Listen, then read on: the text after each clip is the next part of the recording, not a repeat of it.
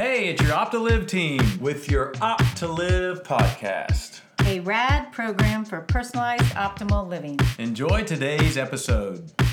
Hey, good afternoon, everybody. We are sitting on uh, the back porch here. What a great view! It is a beautiful is day. Amazing. As always, I'm with Dr. Amy Banner, Eric Banner. Linda Banner is here with us on the back porch tonight, and my name is Doug Anderson. And we are continuing uh, today with our discussion that we've been having for the past couple days about the benefits of exercise. And the last time we did this, it was Eric and I talking and uh, Dr. Banner was in in the office actually working. we need some of her feedback. we need yeah. some of that. So we were going to throw it to you, Dr. Banner, and just ask you what do you think the benefits for of exercise are, and what do they mean to you? Thanks. Sure. Um, you know, I was thinking when you asked me to talk on this topic just about the role exercise has played in my life because it's definitely changed with different stages and phases of my life. Um, when I was younger, I was fortunate. I had a sister who was 12 years older than me, and she was really into exercise and she would go out running and she would take me doing different things with her. And I developed this love for sports and activity and running. And when I was out running with her, I started realizing how good I felt after. Yeah. And as a child, I mean, I didn't know. Nobody said, "Oh, it's good for you. You should exercise." Um, and so I think I just started realizing, boy, when I would go out and run, um, I would be happier or I would have more energy. And uh, that kind of carried on through high school and into college. And um, I think there were a lot of benefits at that time. You know, college student, you're gaining that 15, what is it, the freshman 15 or whatever like Or that. 20. Um, or 20. And um, so obviously part of it was I wanted to stay fit, so I knew that was part of it. But also, know, I was sitting more than ever in my life studying and in the library and so I just really needed to take those breaks and get out and exercise. So again, I used it a lot as a stress reliever and there have been so many studies showing. I know you guys talked in a previous podcast about this, but just the benefits to um, mood and Uh, as a stress reliever. It, it literally naturally dumps out these chemicals in your body that are called endorphins.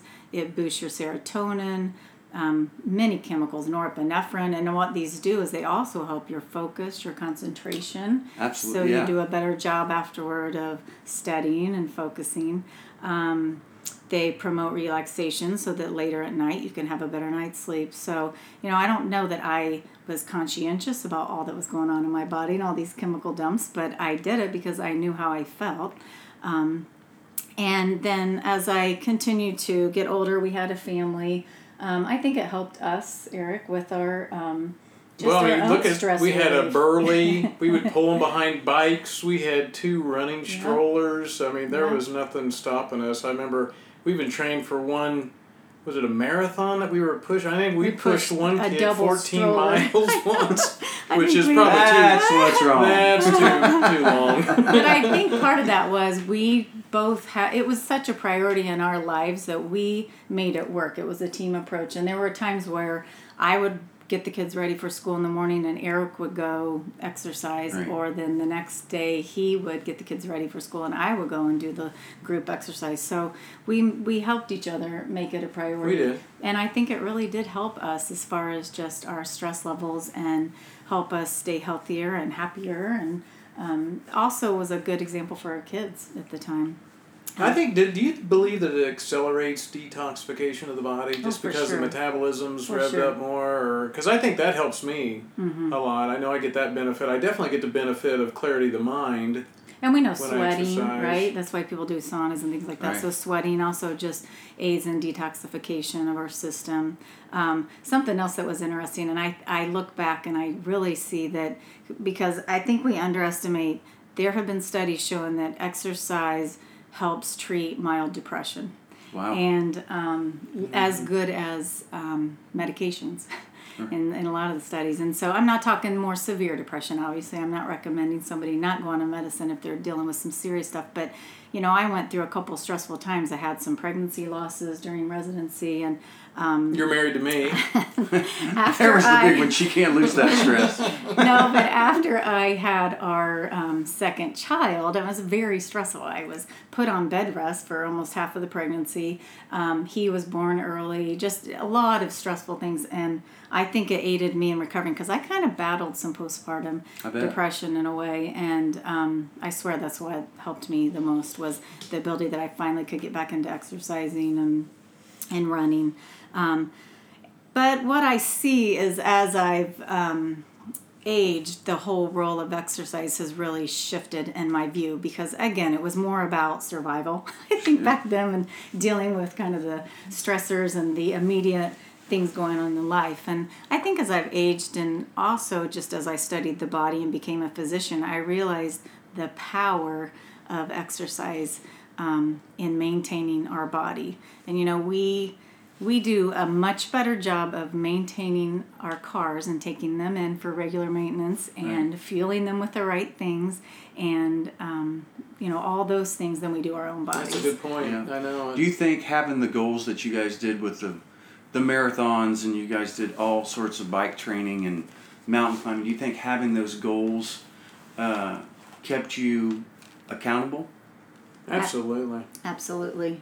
Um, because you know what? It's not always fun. People tell me, well, I hate exercise and I don't like to run. And you know what? I mean, yes, I love to run, but I don't always love to exercise. And there are times that I'm like, oh, you know, it'd be easier to sleep in or it'd be easier to stay out late and eat junk and, and then have an excuse to not get up. But when we were accountable and we had a goal, then it kept us um, doing the right thing and then it always you always feel better after you exercise or move. And you know what? It doesn't have to be a marathon.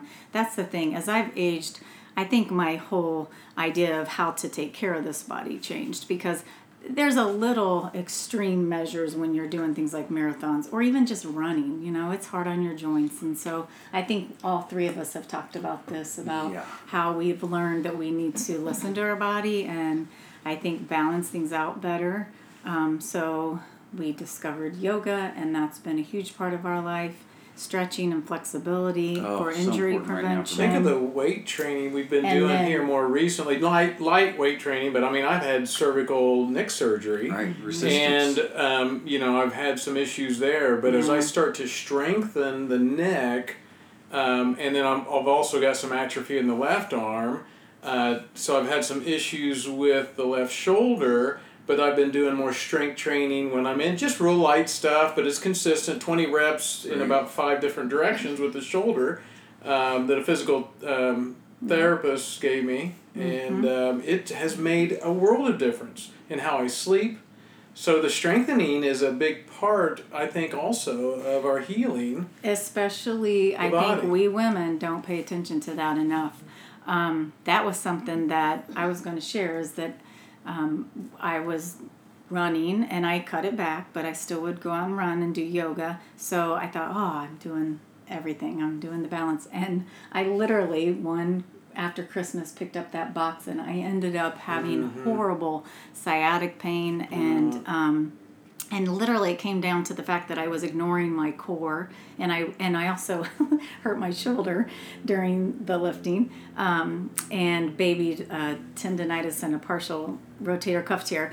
And again I wasn't doing we weren't intentional I wasn't intentional with my weight training and my core work. So uh, we've spent the past two years being very diligent about um, and literally sometimes it's I don't have time to go to the gym or do something. So I'm sitting there in my room at night before we go to bed or while we're watching some TV and I'll get my little hand weights, but I always do my shoulder exercises three times a week and my core. Yeah. Um, and the rest of it shifts. But, you know, back to the whole thing about the role it's played and the benefits as we age and what I've learned is that, you know, when we look at what happens with everyone as we age, the highest risk to us all is our heart and then cancer, right? Those are the biggest threats to our health.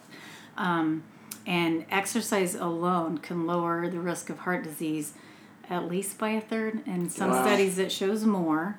So, um, it's interesting. Women they even showed kind of a higher decrease in like I think it was up to like forty percent, and then breast cancer reduction was thirty to forty percent by those who were more regular exercises versus those that are sedentary.